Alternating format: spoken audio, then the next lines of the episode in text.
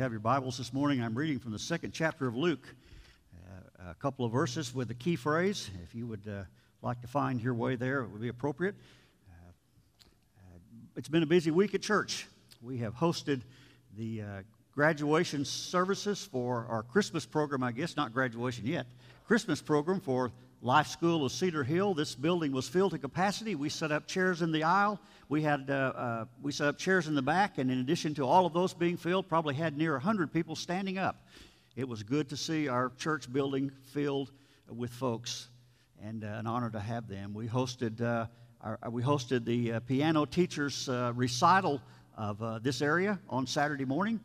lots of people here, a number of kids uh, doing their best, and it was a very moving time to see kids uh, showing their, their talents and what they've learned, and a great chance to us to welcome another segment of our community into our building. And then uh, live nativity last week, uh, last night, starting at 5:30, 6:30, 7:30, we had a parking lot full of people, and uh, many of them here for the first time. Uh, many pastors came, or more than I remember before, before attended last night, I talked to a number of people who said we've been coming to this for a long time, but we, we want to bring our neighbors or our grandchildren or our relatives and uh, all uh, the focus of what we're trying to do to get the message out about what God has done for us. We'll have our concluding evening of live nativity tonight with performances at 5:30, 6:30, and 7:30. The camels, the camel herd, the camel troop. I don't know what you call a bunch of camels. A bunch of camels will arrive here about 5 o'clock and a great time to, uh, to just kind of be a part of that. Hot chocolate apple cider was a, a great hit. The fire pit was uh, certainly needed uh, last night, and uh, we, we try to do our best to get the message out about, about Christ. I took great pride in telling everyone that attended last night that this is our gift, our church's gift to our community, and the co- members of this congregation have sacrificially given and raised all the money needed to put this production on. And our teens have depicted the parts, and, and prayers have been prayed. And we just leave that in the hands of God as we try to plant seeds for Him. Thank you for giving. Thank you for praying. I would ask you to continue that tonight. And we want to be faithful and true to get the word out to our community, our friends, our neighbors that Christ came as an act of God's great love, and life can be different because of Him. And thank you for your prayers and your attention. Well, reading familiar words this morning from the second chapter of Luke. About uh, verse 8 is the focus, but I think I'll start with verse 8. Uh, about verse 10 is the focus, but I'll start with verse 8. And there were shepherds living out in the fields nearby, keeping watch over their flocks by night. And an angel of the Lord appeared to them, and the glory of God shone around them, and they were terrified. But the angel said to them, Do not be afraid. I bring you good news of great joy that will be for all people. Today, in the city of David, a Savior has been born to you. He is Christ the Lord. I focus on these words of the, of the 10th verse, uh, the message of the angel I bring you good news of great joy. And I want to talk to you about the subject of joy uh, this, this morning. We don't talk about that a whole lot in church. It's much easier to talk about the peace of God it's much easier to talk about uh, uh, the, the, the, miraculous uh, conception and all the things that transpired in the physical act of the Christ child being born, but the angel's message was about joy. And I want to ask you to examine your, your life. Do you have the joy God intended us to have in your life? Joy is very hard to define. Uh, joy is, uh, is, uh, is a very uh, a very difficult word to define. It's a much greater word to uh, explore and explain from uh, in a contextual state, but very hard to define. But the message of the angels was good news of great joy. As I look around the community we live in, as I look around our town and the world at, at large, it seems that we do not, uh, the world today does not have much in the way of joy in their lives or the evidence of joy. And what does that mean? And how can we achieve it? And how can we find it? The angel's message was simply this good news of great joy. It was not a press release that heaven put out. It was not uh, gone, gone on electronic blast uh, for a great host of people to hear. It was not an electronic message uh, through uh, the means we have today. It was a direct message from God by the angels. Good news of great joy. The angel does not talk about salvation. The angel does not talk about uh, the, the blessings that come from God and giving your life to God. The angel does not discuss many aspects and attributes of following Christ as our Savior. The angel just says good news of great joy. And that makes me wonder if I have the joy God intended for me to have, if I have that in my life. Well, you remember that angels were messengers from God. Throughout Scripture, it was the angels who voiced, physically voiced, what God wanted them to say. Angels didn't make up their own message. Angels didn't put out their own, uh, their own press releases of sorts. The angels simply reflected God's word for the moment. And so the word spoken to the shepherds, although it came through angels, was God Himself speaking to their world and to ours. I thought about the message of angels this week and in Scripture how they played out. I remember that it was back in the way in the Old Testament to Abraham or Abram then that the angel appeared to Abram in the form of a man as Abram was sitting under a great tree, the Bible says, in, in a place called Mamre. And the angel said to Abraham, About this time next year, I'm going to visit you, and your wife is going to give birth to a son. You remember that Abraham and Sarah were old in age, past the childbearing years. In fact, Sarah was eavesdropping on the conversation in the edge of her tent and laughed out loud at the words of the angel. That's how Isaac's name was chosen and came to be. It means laugh, laughter, or laughs out loud. The angel said, You'll have a son and I'm going to build a great nation from him, and his descendants and your descendants will be as numerous as the sands of the seashore. An unbelievable message for a man and wife who had not been able to conceive a child in their many years together. It was an angel of the Lord that appeared to Joshua uh, in the midst, uh, just after the children of Israel crossed over the Jordan River and were facing great opposition and wondering, how in the world are we ever going to be able to overcome the, the strongholds and the enemy that stands before us? But you remember, as Joshua was traveling in the way, the Bible says he saw a man standing with a sword in his hand, and Joshua stopped and said, Are you for us or against us? And the man said, I am the captain of the army of God, and we are with you. And go forward with great confidence in God victory will be yours. It was an angel that appeared to a young teenage boy threshing wheat in a wine press. As you'll remember, the Bible states Gideon was trying to escape the view of the Midianites and trying to preserve a little bit of food for his family when an angel of the Lord appeared to him and said, Mighty man of valor. I think uh, uh Gideon probably looked around behind him to see who he was talking to. In fact, Gideon said to this angel, Are you talking to me? I'm the youngest member of a poor family the smallest tribe of Israel. But the angel said, God has chosen you. You will go forth and you will bring deliverance to my people. It was an angel that appeared to a young teenage girl who said, You've caught the attention of Almighty God, and He is going to come over you, and you will become pregnant with a child.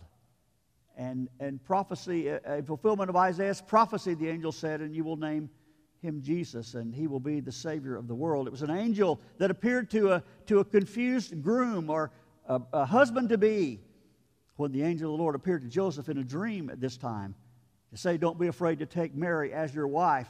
What is conceived of her is of the Holy Spirit. You can trust her, you can trust me. And Joseph was such a man of faith it was an angel of the Lord that appeared to a group of shepherds on the night of Christ's birth to say, I have good news of great joy. For unto you this day in the city of David is born a child. He is Christ the Lord, and he is for all people. So the angel of the Lord was delivering God's message and God's will. What an interesting thing to say to a group of shepherds, very low in the, in the economic societal scale. Shepherds were not uh, trusted uh, as, as men, adult shepherds. They were nomadic people. They wandered from place to place, town to town. They were regarded as thieves.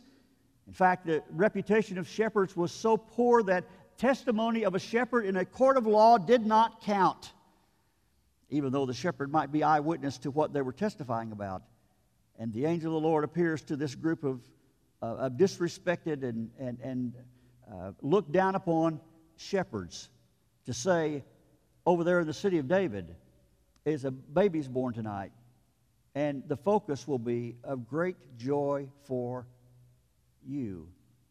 Bethlehem was a little out of the road place.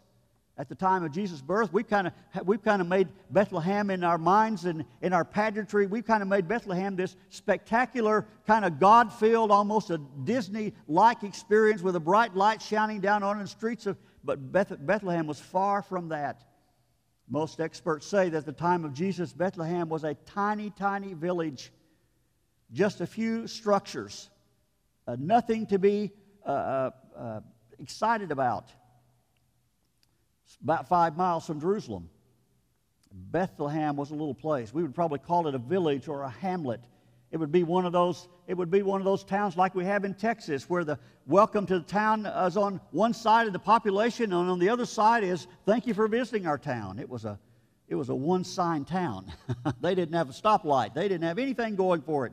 The city of David usually is regarded as the uh, city of Jerusalem, where David put on the map as a city for God, but Bethlehem was the birthplace of David. If you remember back in way back in the Old Testament in the book of Samuel when King Saul had failed God and God had said, You can no longer be my leader of my people. And Samuel went home and mourned for the whole situation. And God said, Samuel, why are you crying? Get up and wash your face and get dressed and go to Bethlehem. I have chosen another king for you there from the sons of Jesse. And you remember that story.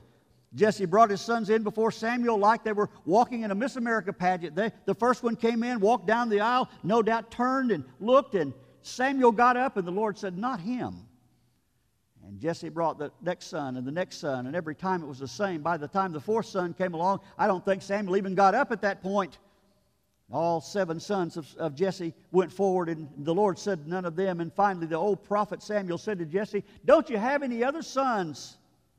You remember what Jesse said? Oh, oh, the runt. We have, we have one more son left. He's the runt of the family. In Hebrew, that's the translation. He's out tending a few sheep. And Samuel said, Go get him. We're not going to proceed until he comes.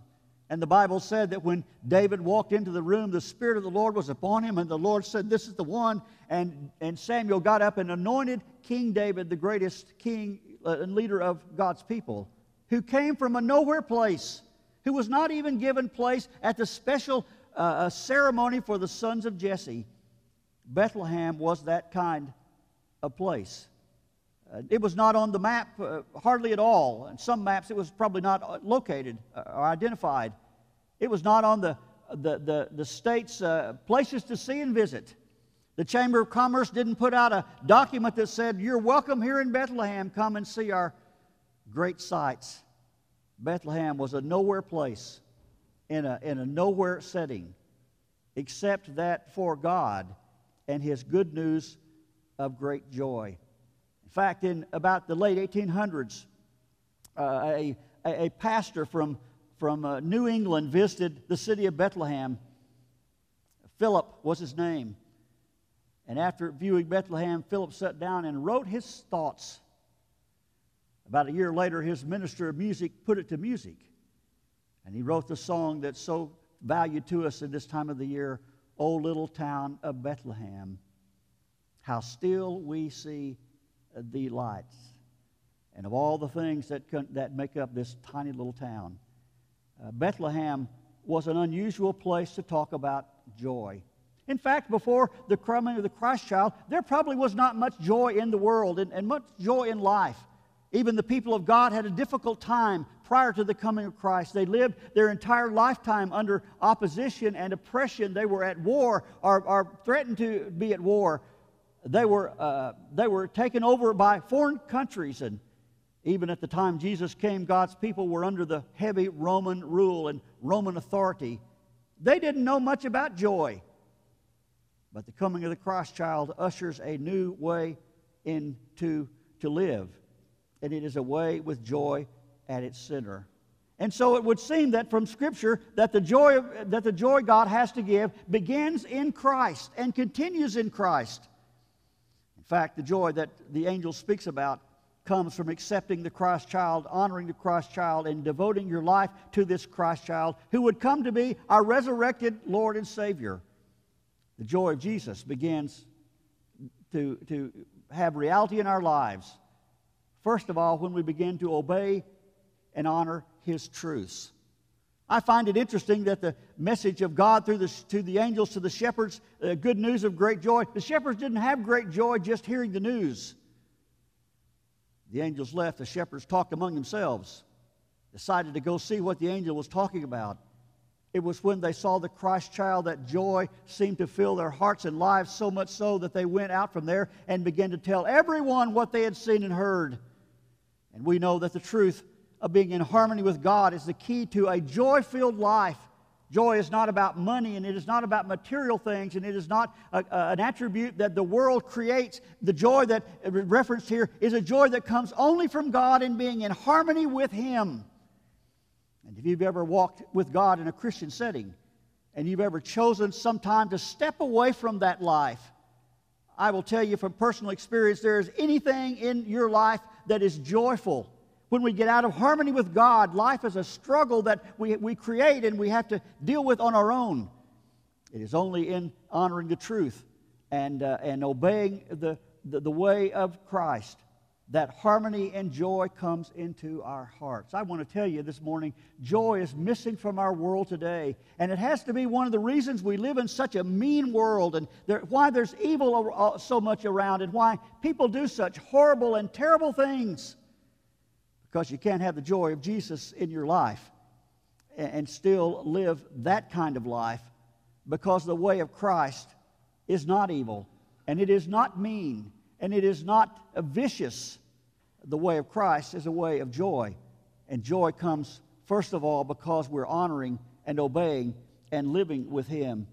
Uh, a, uh, a key to finding joy is to obey Him in all things. If you are out of harmony with God today, I want to remind you that there are many tangible results from that, and the consequences can certainly be proved to be uh, fatal and, and even worse than that. But, but, but the way to find harmony in life is to, is to submit yourself to this Jesus who was born this day in this nowhere city and, and, and have the announcement come to a, to a bunch of undeserving people by the world standards that great joy has come in the form of this Christ child.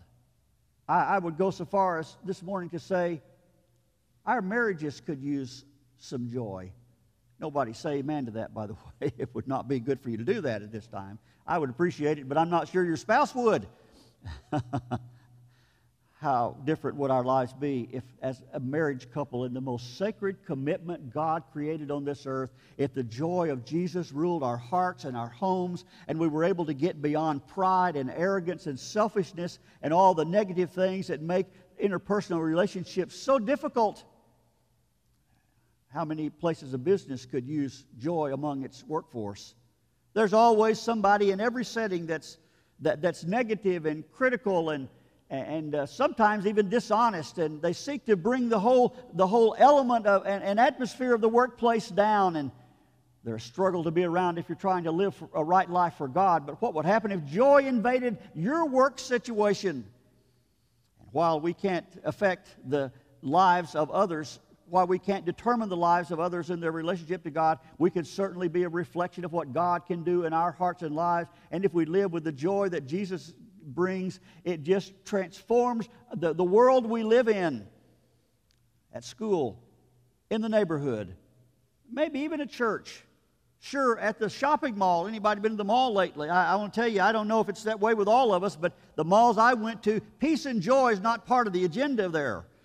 In fact, there's a there's a, a battle for parking places, and uh, there's a lot of rudeness that goes on in the roads around there, and sometimes the clerks are stressed out and they're not kind, and we sure, as representative of Christ, ought to be the, the exception to that.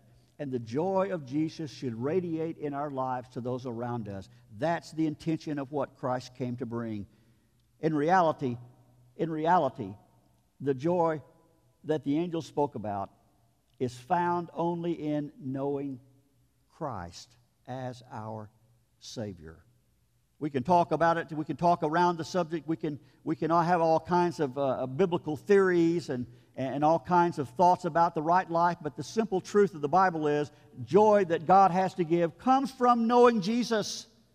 And by the way, after Jesus came into the world, joy seems to become a theme in the New Testament. And in fact, it seems to be a sustaining, a, sustaining and strengthening point that helped God's people live through some difficult times. Matthew chapter 13 says that when for the saved possess the joy that, that, is, that, that Christ has brought into being. The book of Acts is filled with statements about joy as God's people began to suffer and endure persecution and endure a lot of terrible things because of their belief in God, yet they possessed great joy after being publicly beaten in order not to proclaim anything about the name of Christ. Paul and Silas thrown in prison, you remember what they did? At midnight, they prayed and sang praises to God. They counted themselves, they counted themselves it all joy that they were worthy of being persecuted for the cause of Christ. They, they actually embraced joy as a way in, to, to uh, demonstrate because they have enough of God in their life, it is recognized and they're, they're troubled because of it and they endure hardship because of it. But the sustaining joy that Jesus gives help them navigate through the hard times of life with the confidence in God and a right attitude and a right heart, enabling them to live in the midst of such stuff in a victorious way. We've had sickness in our church. In fact, every family uh, represented in just about every family anywhere has had difficult times with physical illnesses. I want to tell you the joy of Jesus that sustains his people in times of trouble and even death is real and present and available to all of us if we know Christ as our Savior. Financial problems, trouble at home, difficulties in our families, a difficult situation in the workforce. I thought of our Tim Mitchell that came into our town a couple of years ago on a, on a road highway construction project. And because they're behind schedule and over budget and management changes, the manager decides to reorganize, and the jobs like Tim and some others have so critical in the beginning are eliminated. A man that's been faithful to God, a man that's served God and given to God and honored God, and yet finds himself in a very undesired situation.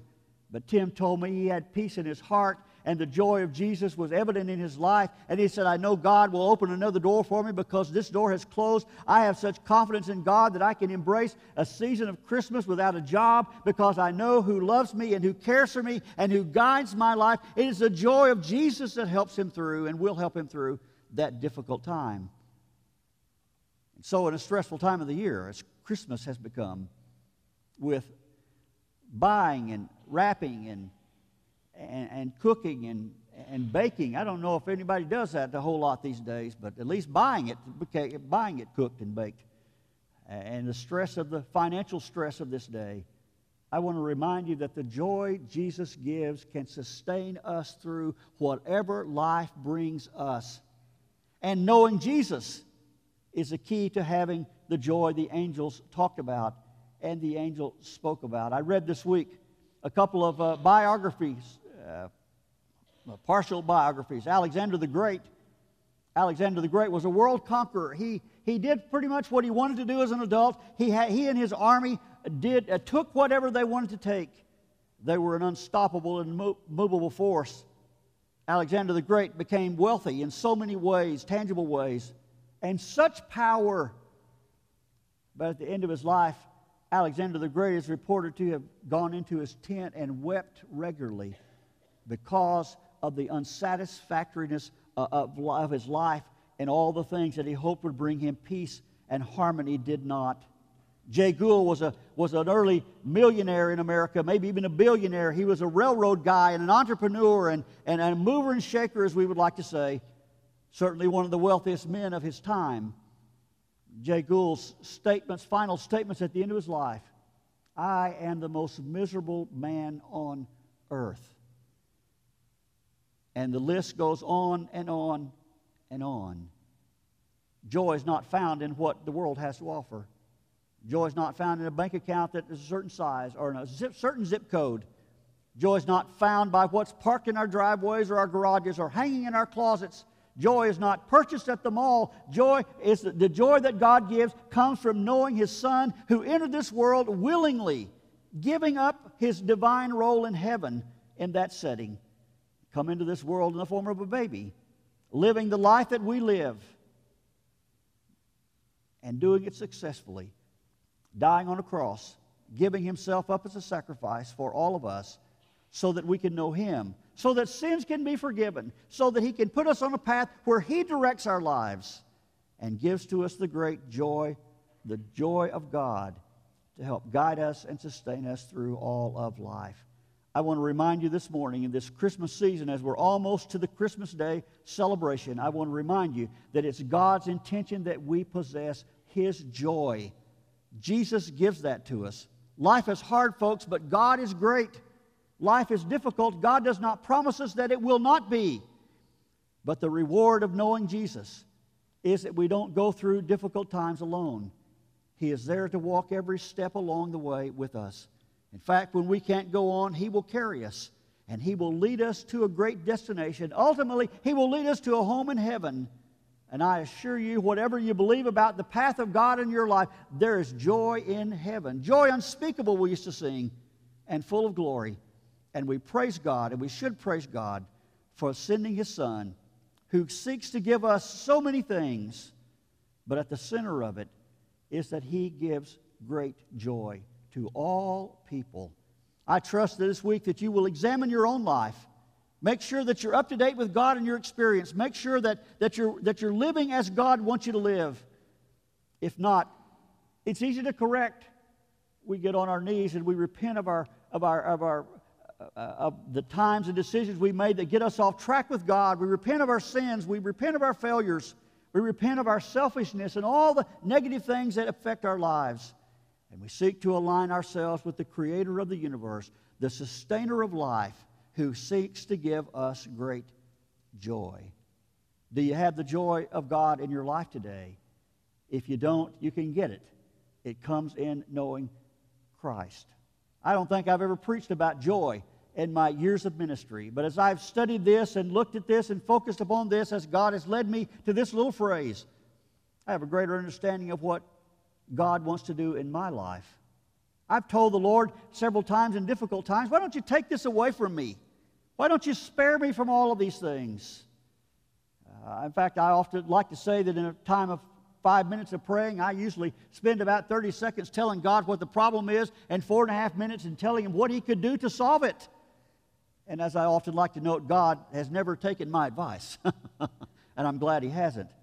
God doesn't remove us from life itself but He gives us the strength to sustain us in our faith and believe in Him through the most difficult times of life. And a key ingredient of that strength is that we possess the joy of God. Isaiah prophesied 700 years ago a, a child would be born, a son given. The government would rest upon his shoulders. He would be a mighty God. He would be a, a, a wonderful counselor. He would be the Prince of Peace and of the increase of his peace and government there will be no end.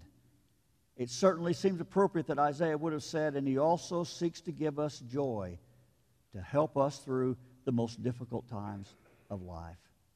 Folks, the key to, to joy as God sees it is knowing Jesus, knowing Jesus as our own, possessing him as our Savior. It is a great Christmas gift God gives to us. I challenge you again to examine your life and heart and if you're not in alignment with God, it's the right time to make uh, changes to get in alignment with Him and to celebrate His joy. I find it amazing that the greatest event our world has seen thus far, God chose to do in such a non spectacular way. An out of the way place called Bethlehem. An announcement going to a group of people so despised that, that they, didn't, they weren't even believed to be credible. The message going to the shepherds and the Christ child born in a stable. I thought about that last night in our live nativity.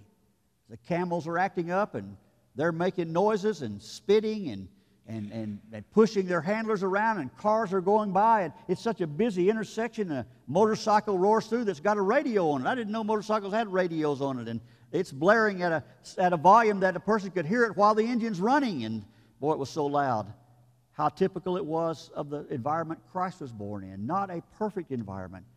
God chose to bring Christ into the world in such a most unusual way.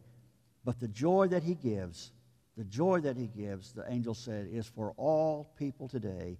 That is true for us. Amen. Thank God for that. I read the story, an incredible story, uh, a couple of weeks ago in a book by, by uh, Max Lucado. He talks about two women's softball teams at college level softball.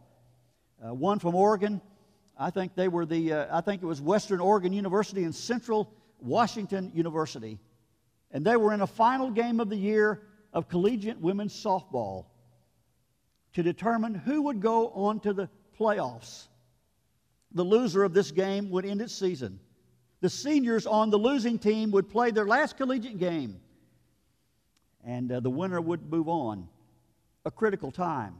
The Oregon team was noted for some big, some heavy hitters. Uh, the story says the key, the, the, the main portion of their lineup, batting lineup, was, was full of muscle and brawn and power. Sarah Tucholsky was not on that list. She was on the team, but no one ever used the words of strength and hardy and power about her. She was actually the substitute right fielder for the Oregon team. She was only playing because of a fluke that happened to the right fielder that enabled Sarah to, to be needed and to get in. She had a batting average of a whopping 153. If you're not a baseball follower, I'll tell you 153 is a very poor batting average. It's, it's, about, it's about as close to nothing as you can get. Sarah was a 153 hitter. But in a critical inning of this game, with two runners on base and Oregon needing to score a run, Sarah came to the plate. No one expected much of her. I'm not sure even Sarah did. But in collegiate softball, as the pitcher wound up and, and threw a blazing fastball, if you've not watched those pitchers pitch, it is, it, it's amazing. It is a rocket that flies by you. Sarah didn't do well in the first couple of pitches. But the next pitch was a blinding curveball, and Sarah swung into the shock of everybody. It was a hard, solid hit, and as the crowd stood in suspense, it went over the outfield fence for a home run. Sarah had never hit a home run before, not even in practice, not even in warm up. She had never come close to it, but this day, for some reason, everything just went in just the right way, and Sarah hit a home run. She was so excited, she missed first base, touching first base. The coach called her back before she reached second, and when she came, when she turned around to, to run back to first base, something in her leg popped very loudly. And Sarah went to her went to the ground, writhing in pain. They all stood there for a few moments, not knowing what to do. Sarah literally crawled back to first base and sat on the bag in, a, in great pain. And in fact, looked at the coach and said, What do I do? Well, the coach knew that if he sent somebody to help her while a play was still in play, uh, that it would be an automatic out for Sarah, and this whole situation would be over. But Sarah couldn't stand up and couldn't run. And so the umpires huddled, and the umpires began an interesting discussion and say, What in the world are we going to do? For a few moments, the only noise heard was people in the crowd uh, uh, shouting instructions, and the majority of the crowd wanted Sarah to be immediately taken for medical attention. The umpires were kind of listening to that. The coach of Sarah's coach and teammates were just kind of in, in shock. Sarah was writhing in pain, sitting on first base. The umpires were huddled over here, not really knowing what to do when they were shaken by a player talking to, them, Mallory Holtman from the other team said, Hey, ump, we'll help her. The umpires didn't know what to do. They didn't know if that was legal or not, but one of them said, Go ahead. And, and Sarah, uh, uh, uh, Mallory called for the shortstop on, on the Washington team, and they went over to Sarah, and, and the two girls from Washington said to the Oregon University girl, We're going to pick you up and carry you and with one arm under her leg and one arm under her, one hand under her arm on both sides of her, they picked her up and began to walk towards second base. They stopped at second base long enough so that Sarah could, she very gingerly touch second base with her foot. By the time she got to, they got to third base, the crowd was standing on its feet. When they lowered Sarah down to touch third base and headed toward home, every, every person on the stands was, was shouting in praise for her. Her uh, uh, Valerie's teammate was on their feet. Sarah's teammate couldn't believe it. And these two girls on the other side gingerly carried her to home plate and touched her foot on the plate. It was a three run homer that gave the edge to Oregon. For Mallory, a senior college player, it would be the last game of her collegiate career. What an incredible display of, of, sportsmanship and kindness that these two girls picked up Mallory when she couldn't, picked up Sarah when she could not do it herself and took her around the base to complete quite an award and ensure victory for them. Folks, that's a picture of what Christ has done for us. He came as a little baby. He couldn't pick up anybody for a while, but he grew to be a man, engaged in public ministry, gave himself up as a sacrifice, was nailed to a tree, and everybody thought he was sitting on first base, down for the count. The power of God came in him in that tomb after he had been there for three days and, and brought life back to him and carried him to victory. And because he is victorious, defeating sin and death and Satan, he sits at the right hand of God seeking to help every one of us. In that collegiate game that day, everyone in the stands had joy about them.